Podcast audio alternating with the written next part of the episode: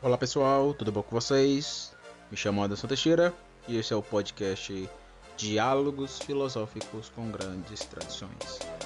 Fique conosco que iremos pensar juntos.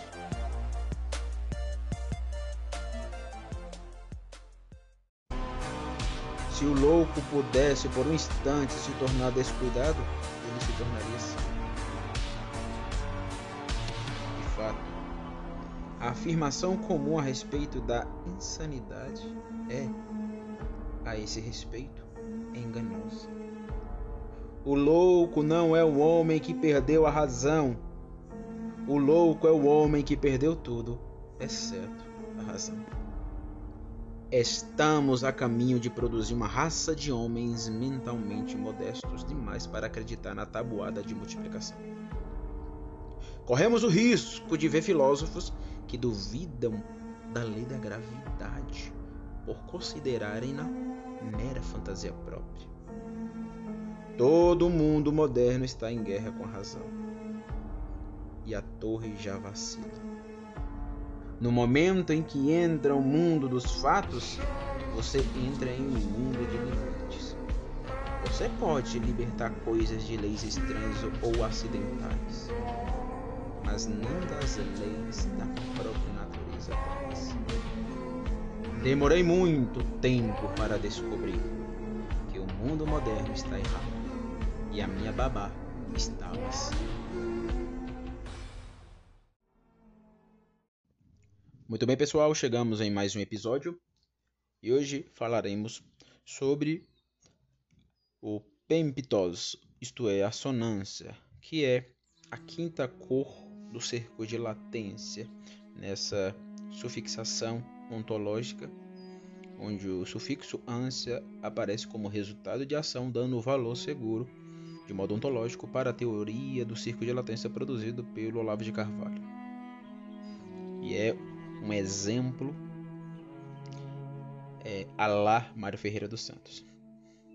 Então, lidar com a sonância, lidar com um pemptos, pemptos é quinto no grego, né? Então, esse pemptos policromático do círculo de latência é ciente, ciente no sentido zuberiano, né? Então, o significado dessa palavra, sonância, já demonstra o que eu quero mostrar aqui, né? Na verdade, mostra o que eu quero demonstrar, né? É ao contrário. Sonância significa melodia sem acompanhamento de vozes. Vou repetir. Sonância significa melodia sem o acompanhamento de vozes. Bom, aí temos que fazer algumas perguntas. Na verdade, de modo imediato, três: O que é melodia? O que é o acompanhamento? E o que é voz? Lidar com a primeira pergunta, o que é melodia, é lidar com a entonação. Melodia lida com a combinação de sons harmônicos. Observe que toda música, na verdade, é barulho organizado, harmonizado. A gente observa barulho desorganizado o tempo todo. A música é barulho organizado, de fato. É barulho é, embelezado. Então, lidar com a melodia é lidar com a entonação. Com a entonação é lidar com um barulho organizado. E acompanhamento? Acompanhamento é escolta, é auxílio. Acompanhamento é amparo. Lembra do Mário na sua teoria da prefixação? É assistência. Assistência no sentido de possuição mandatária mesmo, finitivismo, em ensinação. Então, o eu na melodia entra como escolta, como auxílio. Assistência é o que está junto, pois tudo que resiste, resiste junto.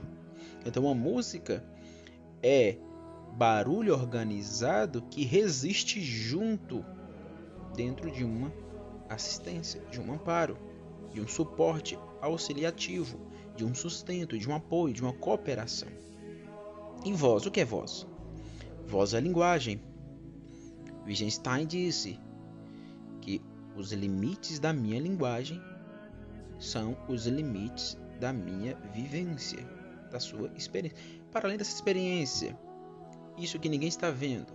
Todos nós hoje temos, por exemplo, uma conta no Instagram, no Facebook, etc. O Facebook tá morrendo, né? Mas o Instagram, Twitter. Eu não tenho Twitter, graças a Deus, e nunca vou ter. Não é uma mídia social que me apraz. É... Até o Instagram também não, eu não gosto muito, mas para compartilhar lá meus podcasts, etc, eu, eu uso. Mas provavelmente futuramente eu irei apagar meu Instagram. Mas não agora, né?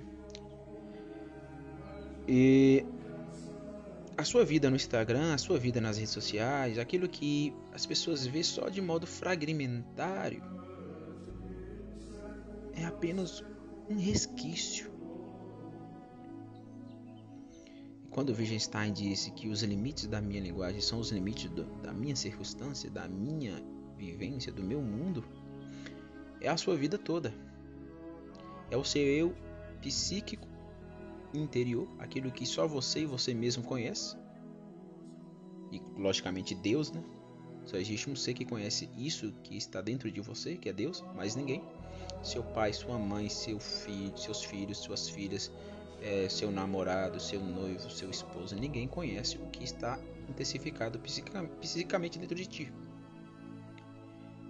É isso, é a sua essência, aquilo que está dentro de ti que ninguém vê, aquilo que reverbera na sua interioridade. Então, lidar com a linguagem é lidar com a minha linguagem no mundo.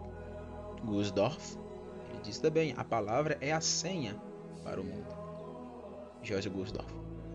E Gordon Clark diz, antes de qualquer coisa, culturalmente falando, o que temos é a linguagem. Então, lidar com a voz, o acompanhamento melódico, né? É lidar com a voz. E lidar com a voz é lidar com o eu now.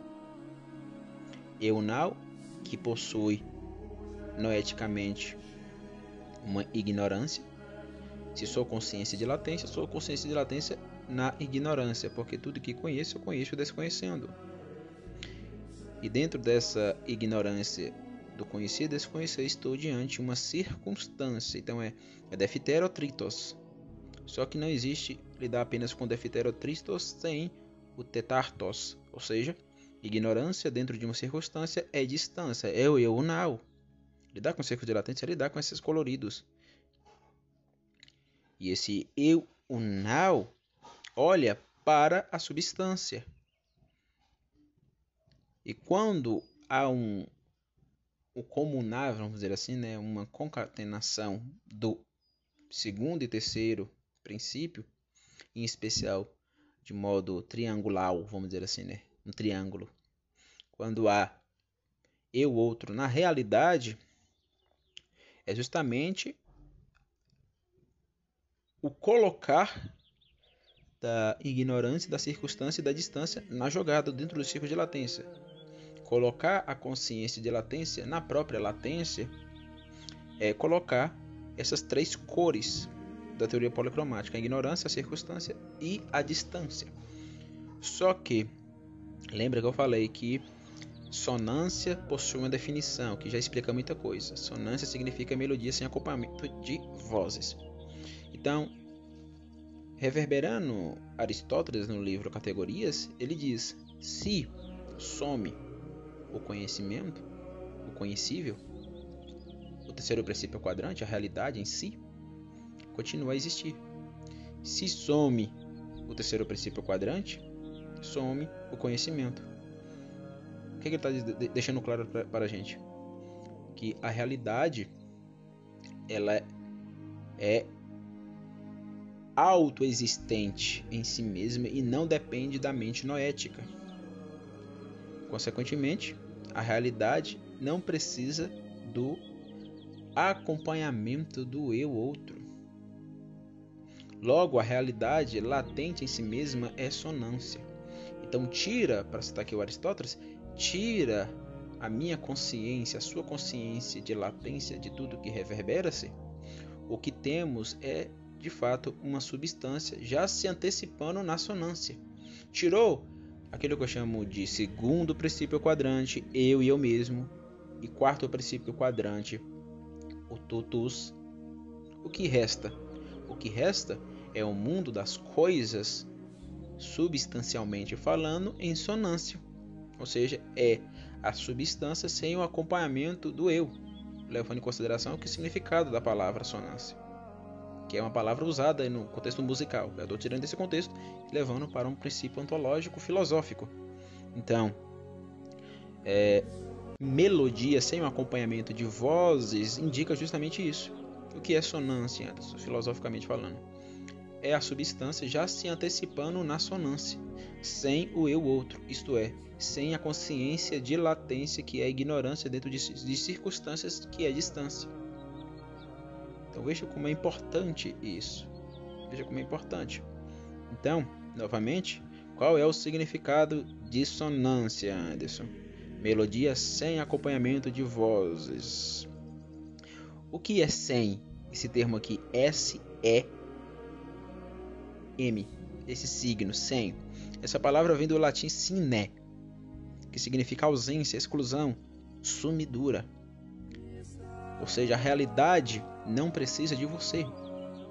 A substância não precisa de você. Por quê? Porque já tem uma relação trindade e realidade. Para deixar isso claro, lembra lá de Gênesis capítulo 1? Qual foi o, a última criação de Deus? O eu, o outro. Primeiro Deus cria Adão, depois cria Eva. Só que antes disso ele tinha criado todas as estruturas ontológicas e ônticas.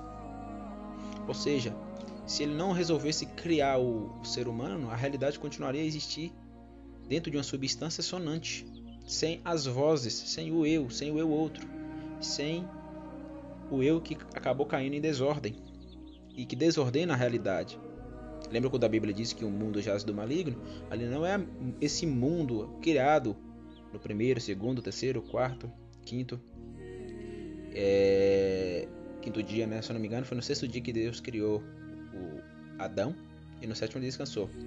Então, fazendo essa analogia, esse mundo criado do primeiro ao quinto dia é mundo substancial em sonância. Em sonância. Porque não existe o, o eu. É claro que eu estou lidando com a categoria aqui já assumindo a queda, né? Porque antes da queda não existia é, a ignorância. Porque Adão e Eva eram conscientes de si mesmos. Não existia no, no eu humano, antes da queda, não existia é, aquilo que a psicanálise vai chamar de inconsciente. Não, não existia isso em Adão e Eva. Não existia. Só que com a queda o homem tornou-se um ser encurvado sobre si mesmo. Por isso que C.S. Lewis diz que é, o cristianismo não entra em contradição com a psicanálise. Na verdade, entra em contradição com, as, com os acréscimos freudianos, mas com a psicanálise em si mesmo, não. Cal, é, Lutero, melhor dizendo, né? Não, não foi Calvino, mas foi Lutero que disse que com a queda o homem se tornou um encurvado sobre si mesmo. No meu livro é, provocações teossociológicas, eu trato justamente da ideia da, das singularidades. São cinco. Depois eu vou tra trazer uma, uma, uma, reverberação mais profunda sobre isso, mas está lá no meu livro. E uma delas era justamente as singularidades é, de Adão e Eva antes queda, que era uma singularidade plena, plena.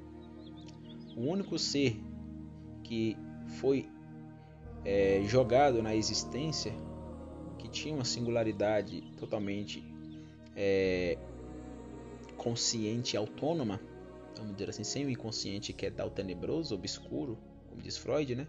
Eu sou uma grande casa, está escuro em mim. O consciente é apenas um resquício daquilo que sobrou, né, da, na queda. O único ser humano em contextos quedais que existiu como Adão e Eva, vamos dizer assim, né? É claro que ele é muito mais sublime, que ele é Deus, foi Jesus.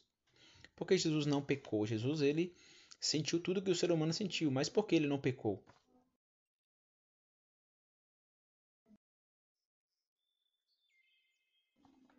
Já todo ser humano nasce escravo do pecado, porque ele é um filho de Adão. Eu e você, todos nós somos filhos de Adão. Por isso somos da desordem. Por isso você tem todos os vetores eidéticos e por isso que tudo que reverbera-se na sua frente, reverbera-se como? Reverbera-se ocultamentalizando. Você não consegue esgotar a realidade. Você não consegue. Você tem que lutar para interpretar de modo coerente. Por quê? Porque a todo momento a desordem que dá reverbera-se sobre si mesmo, sobre o eu, sobre o outro, sobre tu, sobre você. Então, é, sonância indica justamente isso. Então veja como é importante olhar para a realidade sem o eu. Faça esse exercício. Se não existisse o ser humano na criação, na realidade, como a realidade seria? Ela seria já uma substância. Seria substâncias, né? Sem o ser sujeito, claro. Mas seria substâncias se antecipando na sonância. Mas como há o ser humano, o eu outro do quadrante, sonância tem que lidar com o, a antecipação na distância, a antecipação na circunstância e na ignorância. Então, lidar com a quinta cor do círculo de latência já é assumir é, esse princípio elementar antes queda, antes queda adâmica, sonância. Então, lidar com a sonância é reverberar os seis vetores eidéticos de ordem criacional. Lembra lá da filosofia quadrante, da, dos 12 vetores eidéticos? Então, aqui já casa muito bem. Já casa muito bem.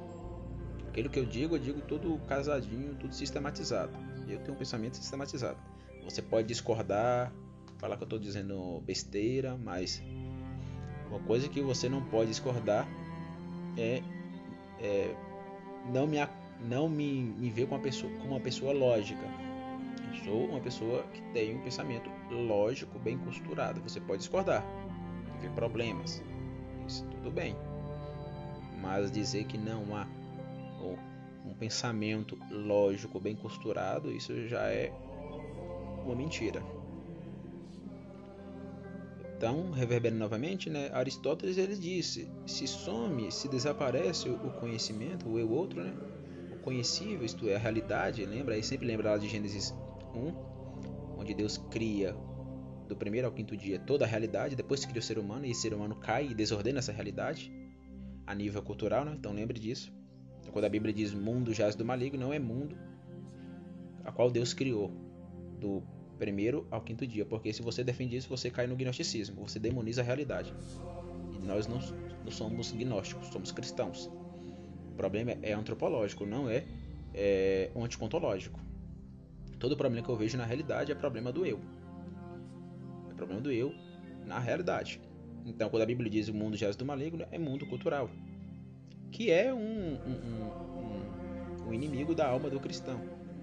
Eu preguei, eu preguei na minha igreja, eu falei, o primeiro sermão que eu preguei na igreja que eu estou fazendo parte agora, eu era da Assembleia de Deus, saí, Igreja Batista Graça e Paz, aqui no Vitória da Conquista, eu trouxe um sermão falando justamente sobre esse assunto.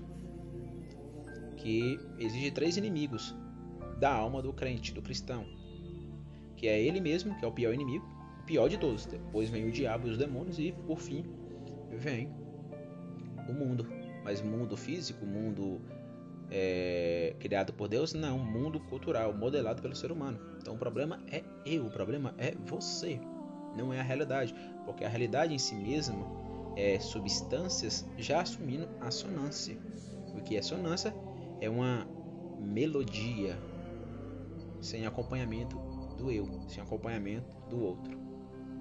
Então, sem a consciência de latência, a latência extramente busca continua assumindo beleza, harmonização.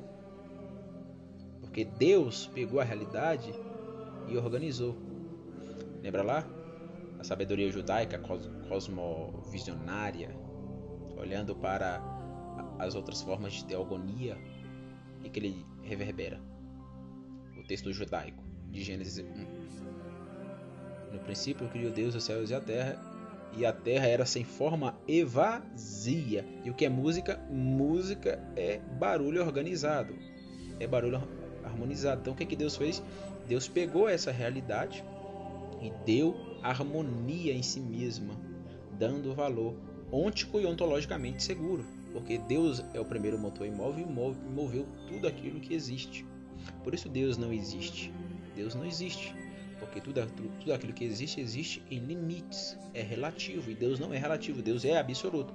Já toda a realidade, seja micro ao macro, micro ao macro, né, é relativa, ou seja, a pedra é relativa, o livro é relativo, o carro é relativo, o ser humano é relativo, o cachorro é relativo, o Estado é relativo, o mercado é relativo, as universidades, a educação, tudo na realidade é relativo. Relativo aqui não no sentido relativista Foucaultiano, pós-moderno, estruturalista, pós-estruturalista. Não, no sentido de que não é absoluto. Não confunda relativo, eu falo isso toda hora. Não confunda relativo com relativismo, são conceitos diferentes. Relativo é aquilo que não é absoluto, aquilo que é existencial, aquilo que assume limite. O que assume limite? Aquilo que teve um começo e terá um fim. Por isso que Deus não existe, por isso que Deus não é relativo. Porque Deus não teve um começo e nunca terá um fim. Tudo que existe teve um começo e terá um fim. Por isso Deus não existe. Como diz o Tillich, Deus é ser em si. Então, continuando, lidar com a quinta cor do círculo de latência de modo ontológico, nessa sufixação ontológica, é lidar com a sonância. Isso é importante porque entra justamente em contraponto aos filósofos modernos que assumem a reação. Lembra? É, eu estou desenvolvendo isso aqui para dar embasamento para todo esse, esse meu lema filosófico, filosofar é ação, reação, para dar base para aqueles que vão discordar da, da ideia de analfabetismo inteligente, que eu assumo que os filósofos modernos são analfabetos inteligentes, porque é, mesmo sendo inteligentes a partir do princípio do signo e significado, quando vai ao referente, deturpa o referente, ou não assume o referente, ou se torna, ou, ou, quer se tornar, né, porque eles não são, quer se tornar superior ao referente, à realidade das coisas. Eu falei no último episódio, um simples copo de plástico, é, ele é tão rico que você não consegue esgotá-lo e, e você não consegue esgotar tanto a partir do princípio do próprio copo em si mesmo, porque o copo assume é, o seu próprio conteúdo em si mesmo denso e só ele tem a si mesmo da forma que ele tem a si mesmo e somente Deus pode esgotar isso que você quando olha para esse copo você não tem o potencial que o copo tem em si mesmo um copo de plástico então um copo qualquer mostra que você não é superior à realidade então você não é o núcleo como diria Kant né Kant inverte o princípio escolástico. Os escolásticos, entendendo o princípio da criação de Gênesis capítulo 1, porque os escolásticos são cristãos pensando fé e razão, teologia e filosofia. Logo, é impossível eles não olhar para Gênesis capítulo 1. Então eles olham para Gênesis capítulo 1 e observam que há uma criação. E essa criação é o núcleo, é o centro no seu pensamento, é a realidade. E o eu é apenas um, um, vamos dizer, um resquício jogado aí.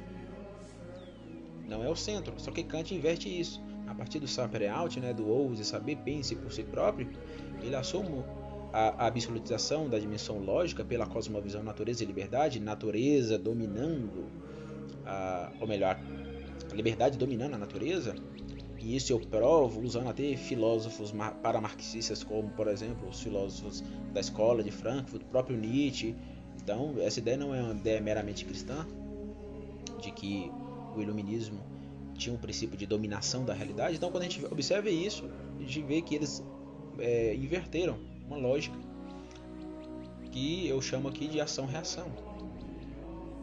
Ação-reação. Por isso que essa cor é tão importante. Essa cor do, da sonância. Então, os escolásticos olhavam para a criação e percebia que a criação era o núcleo, era só, apenas um pedaço estou tentando entender essa realidade que Deus criou, essa realidade tão rica e que eu chamo aqui de uma realidade policromática que possui os mandatários, né? E que não esgota. A filosofia quadrante não vai chegar nem perto de esgotar a realidade. A filosofia, qualquer filósofo, vai chegar nem perto de esgotar a realidade, porque a realidade é rica em si mesma. Eu posso ficar falando do copo a vida toda e não vou conseguir esgotar aquele copo. Olha, quando eu estou dizendo isso, eu estou discordando do, do, do, Heidegger. Porque o Heidegger discordava da, da, da metafísica clássica, né? Para Heidegger, os metafísicos clássicos estavam errados. E na sua filosofia, ele até entendia que o, o ente Os inanimados se definem. O que não se define é o, o, o, que eu chamo de ser sujeito, o ser humano, né? Ele não se define. É o, ele lida com a ideia do, do, do Dasein, do ser aí. Esse aí é as possibilidades do eu. Mas quando, por exemplo, eu olho para o inanimado, aquele inanimado é possível de, é, vamos dizer, esgotá-lo. Não é, não é. Eu mostrei isso, não é possível. Tenta é, pegar qualquer coisa e definir todos os acidentes possíveis daquele daquela coisa, daquele ente. É impossível, como eu mostrei é, é, em relação à Copa. É impossível. Então veja como é importante e, e, essa cor policromática da sonância. Portanto, é, a realidade é sonante, seus círculos de latência né, é harmonia como eu tinha dito, ela se retrocipa na substância. Só que como tem o eu, a gente não pode tirar o eu e filosofar e filosofar com o eu, eu tenho que colocar a, a distância, a circunstância e a ignorância. não posso excluir isso. Porque filosofar é filosofar com o eu. Lembra do Mário? O Mário vai dizer: concreto é concreto, significando crescer com. Crescer com o que? É o eu captando a realidade e crescendo com a realidade. Então, eu cresço com a realidade, eu vou construindo. Então, a filosofia é sempre um, uma possibilidade de uma nova construção. De uma nova construção. O próprio Hegel, né, ele dizia que a filosofia é como um manto de Penélope, que a cada dia deve começar do zero. Ele está certíssimo, o Hegel está certo cada dia a filosofia deve começar do zero, deve começar. Ah, mas antes já foi falada por não, mas tem que começar porque porque se determinado filósofo já falou sobre esse assunto, é possível descobrir novas coisas, nem que seja um pedacinho, pequenininho, mas é possível continuar descobrindo novas coisas da realidade, essa realidade tão rica e sonante. Olhar para a substância na sua matéria e forma, naquilo que é ato e que possui potencialidades, existe possibilidades da mente noética captar a partir do revelacionalizar-se, né? é um princípio idético da filosofia quadrante, que é o ponto principal, é eu não faço análise sem partir desse ponto, isto é, sem partir da sabedoria judaica do Antigo Testamento, consequentemente assumindo o Novo Testamento, né? porque sou cristão. Então, veja como, como é importante, veja como é importante entender a filosofia como um, um grande edifício que nunca termina, sempre está em processo de levantar novos edifícios, de levantar novos sistemas. Seja ele sistemático ou não, mas sempre estará, estará lá. Filósofos têm que existir. Filósofos têm que existir. Nós não podemos deixar que a realidade é, sucumba. Filósofos têm que existir. A realidade não pode sucumbir como não deixar a realidade sucumbir, tendo filósofos, tendo filósofos, olhando para a realidade na sua, nas suas universalidades. Né? Então, toda latência, né, dando com a sonância, possui aí alguns princípios, colocando o eu. Então tem que, tem que colocar o eu. Então, se eu tiro o eu, a sonância faz todo sentido. E a sonância continua a, a existir. Mas o eu está aí modelando a realidade, então tem que colocar o eu, né? Porque é, é auto-evidente, existe o ser humano. Mas ele dá com as latências a partir da sonância, ele dá com alguns prefixos, né? O res, o com, o diz e o, o ad. Como assim, ad? Res vem de ressonância. Com vem de, ou cum, né, como diria o Mário, vem de consonância. Diz, que é separação, lembra? Separar. Distância, como eu falei no último episódio. Diz aqui é dissonância. E ad que, lembra de, do ad de assistência? Aqui aparece como uma assonância, que é um termo que existe. Muita gente acha que não existe, mas existe. Então é uma espécie de quadrado, existe uma ressonância, consonância, dissonância e assonância ao lidar com assonância.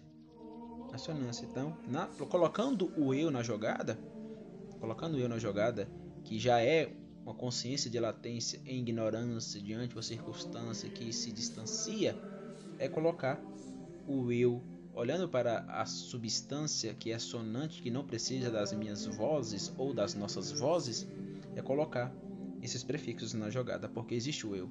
Lembrar da filosofia quadrante? Qual é o lema da filosofia quadrante? Filosofar ação, reação. Porque o filósofo, o filósofo filosofa a partir da ação e da reação, porque ele está dentro de um quadrado. Que quadrado, antes? Todo ser humano, inclusive os filósofos, tem uma divindade, tem a si mesmo, tem a realidade, tem o outro. É o quadrante, é o quadrado. A filosofia quadrante nasce daí. É o ponto elementar. O ponto elementar. É o ponto de partida, né? Então, o que é ressonância? Ressonância é o ato ou efeito de ressoar. Como assim, Anderson? De repercutir. Repercutir som. Repercutir som. Já a consonância é o efeito harmônico entre partes. Então, observa que filósofo que parte do princípio da ação, ele está em consonância. Por quê? Porque ele está assumindo a substância em sonância, só que ele está colocando o eu, então ele tem que colocar o com. Lembra do Mário? Concreto vem de crescer com. Então, com o quê? Com a realidade. Então, existe uma consonância diante dessa sonância. E essa consonância diante dessa sonância, que é a substância, que tem esse eu da ignorância, circunstância, distância, é um eu olhando para a sonância, substância, com uma relação, porque eu estou indo, a realidade está, a realidade está indo é, ao eu. Eu vou e a realidade vem. É um, um ir e um vir. E nesse ir vir existe o que? Existe o prefixo com, consonância. Lembra, o Mário disse né, a ideia de consistência, consistente. E, há também a dissonância. O que é dissonância? É efeito de desarmonização entre partes, ou efeito de desaprovação, desproporção. Que entra aqui o, o analfabetismo inteligente. E há a assonância, o que é assonância? Assonância é o efeito entre partes repeti repetitivamente.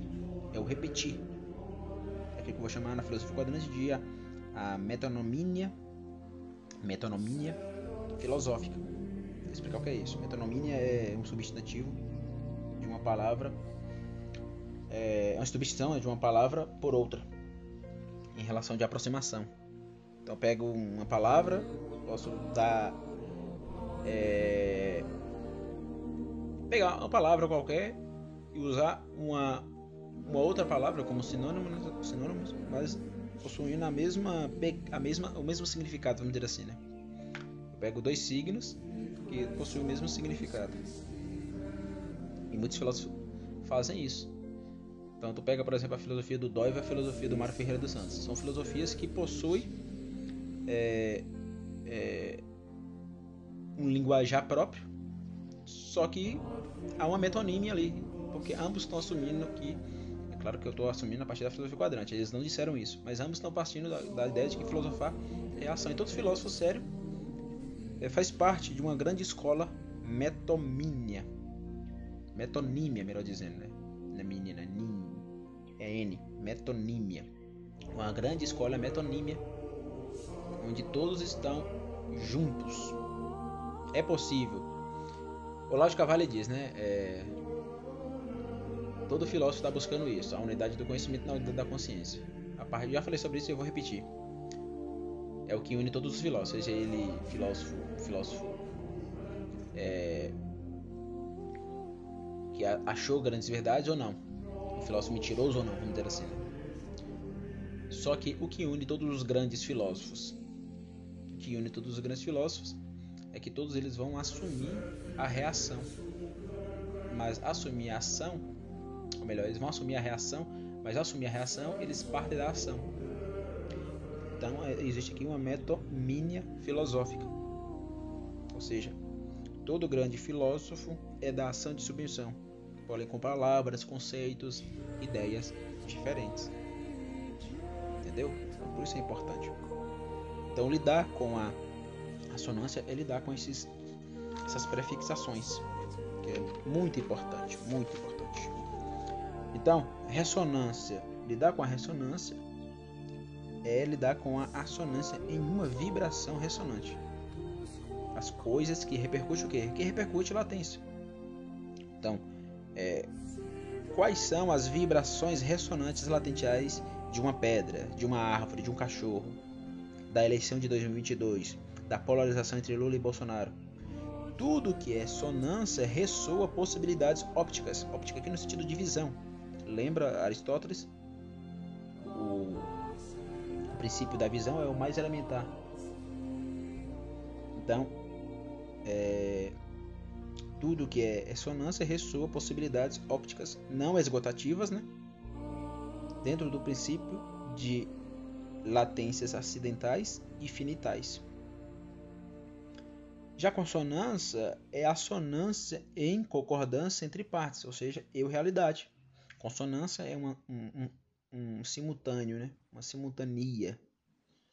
Ou seja, como eu tinha dito, é crescer com.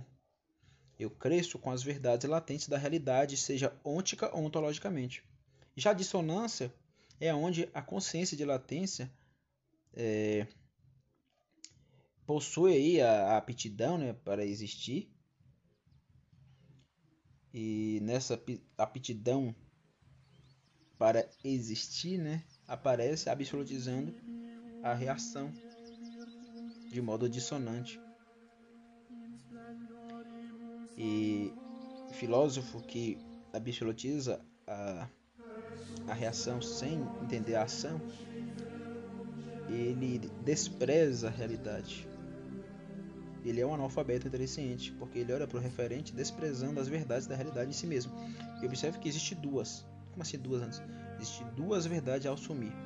É a verdade na primeira e a verdade na segunda. É aquilo que é ôntico e aquilo que é ontológico.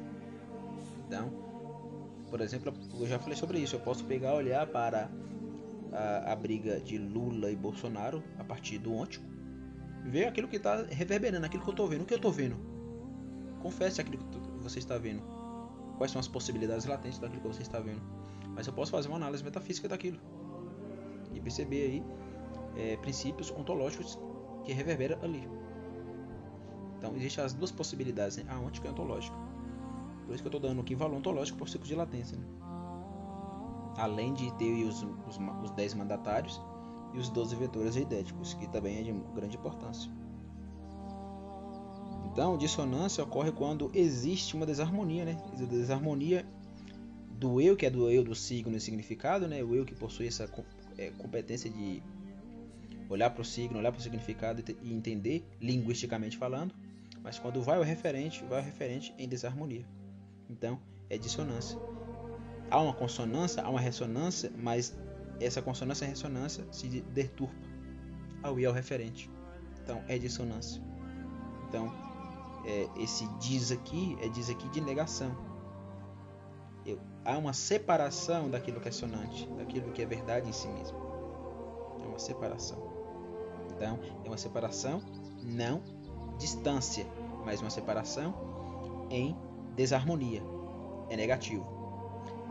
Diferente da separação da distância, que é normal, é um princípio ontológico, aqui é o eu que reage à realidade e ao reagir, reage de modo negativo. Porque absolutiza o próprio eu interior, o eu lógico, e, ao, e a realidade vai ao referente e de, de, destrói, vamos dizer assim, né, o referente. Desconstrói o referente, absolutizando o seu próprio o eu, colocando o eu como centro. O o Olavo de Carvalho vai chamar isso de paralaxe cognitivo, que segundo ele é um fenômeno da modernidade. Né? O que é paralaxe cognitivo? É, é, o deslocamento, né? É um deslocamento dissonante, claro, entre o eixo teórico e o eixo da experiência real. Lembra que eu falei o que é o analfabetismo inteligente? É aquele cara que de fato é inteligente, ele não é um analfabeto funcional, mas ele, não, é, ele é um cara inteligente ele consegue interpretar um texto, ele consegue interpretar signos, significados. Então, por exemplo, ele pode pegar qualquer livro de um grande filósofo e interpretar de modo correto. Mas quando ele aplica isso, ou aplica as suas ideias, né? Porque todos nós temos ideias, seja é, tuas ou não, mas você tem. Quando aplica a realidade, ele deturpa a realidade de modo dissonante. Então, ele coloca o eixo teórico epistemológico é, superior ele, vamos dizer, ele supera a realidade pela reação, sem ação, e a experiência real dele como indivíduo é destruída. Então ele destrói a sua experiência real pela experiência teórica. É a absolutização do epistemológico diante da realidade agnoiológica. Lembra o que é gnosiologia? É a questão gnoseológica, essa ideia do paradoxo cognitivo. Ele dá com o eixo teórico e com o eixo da experiência real, ele dá com a gnosiologia. Para mim, a gnosiologia possui dois princípios, o agnoiológico e epistemológico. É isso, eu não posso assumir o epistemológico deturpando, é, me esquecendo do agnoiológico. Quem faz isso acaba caindo naquilo que o Olavo chama de paralaxe cognitivo, que é um fenômeno, segundo ele, da modernidade. Que na filosofia quadrante vou usar as categorias do analfabetismo inteligente, que é sempre a deturpação do referente. Deturpar o referente. Referente que é a realidade, o mundo das coisas. Por exemplo, quando você diz é, cachorro, cachorro é um signo, você pode adicionar e ver os significados, mas o cachorro não vai estar hum, é, no, dicionário, ele não vai sair por lá do dicionário. Você precisa ir à realidade e ver o cachorro lá na sua forma, na sua é, lei de proporcionalidade intrínseca, na sua estrutura de individualidade. Ver. E ver é onde? Ver é ver na experiência real. Então veja que o eixo teórico, ele, por demonizar o agnoiológico, gnosiologicamente falando, ele acaba caindo no analfabetismo inteligente. Isso é um fenômeno da modernidade.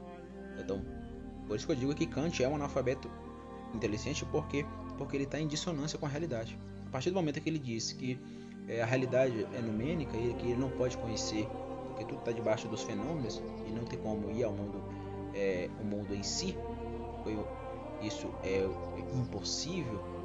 Ele absolutiza o próprio eu. Ele absolutiza o próprio eu.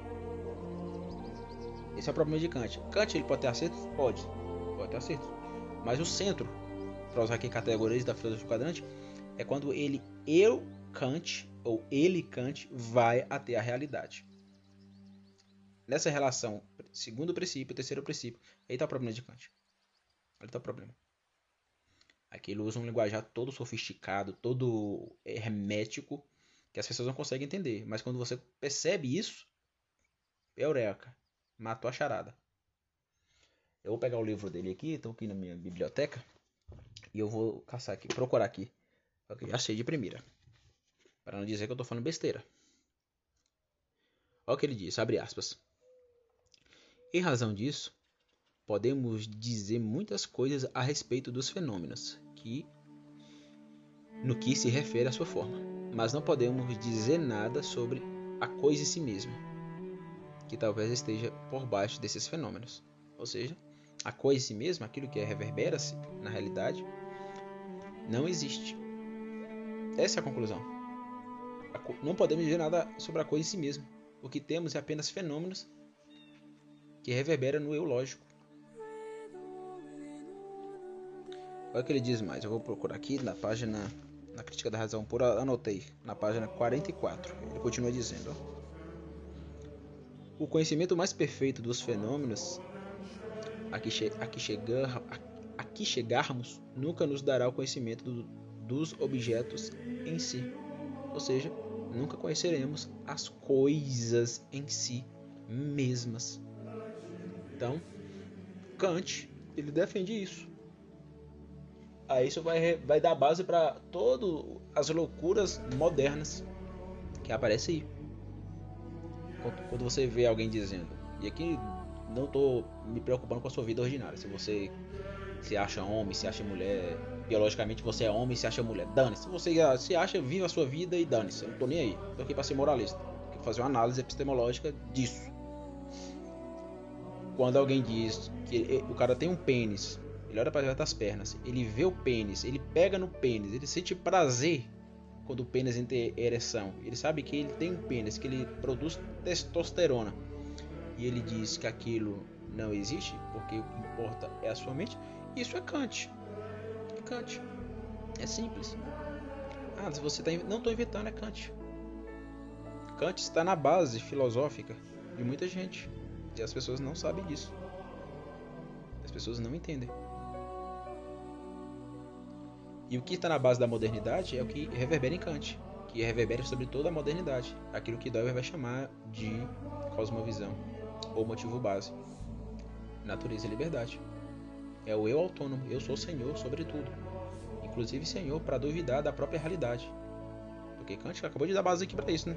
Eu acabei de ler aqui duas passagens pequenas da crítica. Eu nem, nem sabia que ia pegar esse livro, tá? Aqui na biblioteca eu peguei aqui e li. A crítica da razão pura. Então, veja como Kant dá base para isso. E eu iniciei aqui é, esse podcast lendo Chesterton. Ele diz: Demorei muito tempo para descobrir que o mundo moderno está errado e minha babá estava certa. Por quê? Porque é, a babá representa aqui aquele que aceita a experiência real e que não absolutiza o eixo teórico. Por quê? Louco não é um homem que perdeu a razão. Louco é um homem que perdeu tudo, exceto a razão. É, ele está fazendo uma crítica a Kant, o Chesterton. Esse princípio racionalista, idealista transcendental do Kant. E de vários filósofos modernos que seguem também esse lemas com um linguajar, uma própria filosofia, ou com suas próprias filosofias. Né? Então, isso reverbera-se sobre a realidade. Por isso que lidar com a assonância, que é o quinto, a quinta cor no ciclo de latência, quando coloca-se o eu na jogada, é lidar com esse eu que tem plena possibilidades de absolutizar a reação e cair na dissonância. Cair na dissonância vai ter esse deslocamento que o Olavo de Carvalho chama de deslocamento do eixo teórico para o eixo da experiência real. A experiência real é a primeira e a gente não pode esquecer disso. Quer fazer ciência? Quer se tornar um grande cientista, um grande filósofo? Maravilhoso. Eu, eu sou favorável à ciência. Precisamos, como cristãos, ser favorável à ciência. E não só de, eu estou aqui pregando, sendo proselitista, dizendo que temos que ter somente cientista. Não, que cientista, o cara pode ser ateu, é, pode ser marxista, Foucaultiano, pode ser o que quiser, mas ele tem que buscar a verdade da realidade. E o que acontece na modernidade é que as pessoas não querem a verdade da realidade, querem ficar presa à sua reação, querem ficar presa ao eixo teorético sem dar carne a isso. Ou seja, são analfabetos inteligentes. Por quê? Porque deturpa, desarmoniza o referente, a realidade, o eixo da experiência agnoiológica, como eu gosto de dizer. Então veja como essa cor é importante. Se eu falei da distância, que é algo natural ao lidar com o ciclo de latência, ao lidar com a assonância, com o eu, ao absolutizar a reação, o que é que acontece? Acontece a dissonância. Porque olhar para a assonância da substância é olhar para a assonância da substância com esse potencial de achar superior, de se achar né, superior à realidade. Por isso que Chesterton diz: Louco não é o homem que perdeu a razão. Louco é o homem que perdeu tudo, exceto a razão. Diante do mundo moderno, minha babá está correta. Minha babá está correta. Então, o Chesterton foi excepcional ao dizer isso. E ele diz mais, né? Vou repetir aqui, ó. No momento em que entra o mundo dos fatos, ou seja, que mundo dos fatos? O mundo sonante o mundo sonante, criado por Deus lá nos cinco primeiros dias, lembra? Você entra em um mundo de limites. Limites por quê? Porque eu sou, eu não esgoto a realidade. Somente Deus esgota. Então, por mais que eu descubra pela ação reação verdades da realidade, eu não esgoto. Aí eh, Chesterton continua dizendo: Você pode libertar coisas de leis estranhas ou acidentais. Claro, isso é evidente, né? Eu posso libertar, como eu falei ontem, né? Eu posso libertar o copo de ser esmagado, porque eu tenho uma reação sobre o copo. Mas eu não posso deturpar a, as estruturas ontológicas por trás daquele copo. Aí, aí aqui que está o pulo do gato para o Chester. Olha o que ele diz. Mas, vou ler aqui novamente para ter um sentido, né? Sintático. Você pode libertar coisas de leis estranhas ou acidentais mas não das leis da própria natureza delas. Então você não pode desconstruir. Então você não pode olhar para a grama verde e dizer que ela é azul. Por quê? Porque você está sendo dissonante. Você não pode olhar para o seu corpo, ver um pênis e dizer que o que existe é apenas aquilo que você pensa. Não pode. Não pode. Ah, Anderson, eu assumo isso. Eu sou transgênero, transexual. Mas de fato, eu me assumo assim, mas de fato existe um pênis, existe uma, existe uma realidade em mim. Eu não posso demonizar isso. Não posso.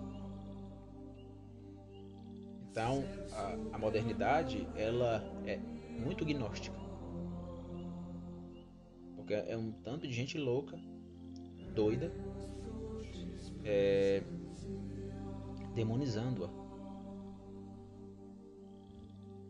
condenando. É tanto de pessoas aí, não só cientistas e filósofos, mas gente normais, né? gente não dada a teoria, demonizando a realidade. A culpa é da realidade. A culpa é do mundo. Então a gente vive nesse período. Por isso é tão importante assumir que filosofar é ação. E a ação é para todos, não é só para filósofos, é para cientistas. Seja qual área você seja. É para gente ordinária que não está fazendo ciência. Você não é superior à realidade, porque a realidade, no seu circo de latências, possui essa cor sufixante ontológica policromática, que é a sonância. Então é isso. Muito obrigado. Amanhã voltaremos com mais um episódio. Tchau, tchau.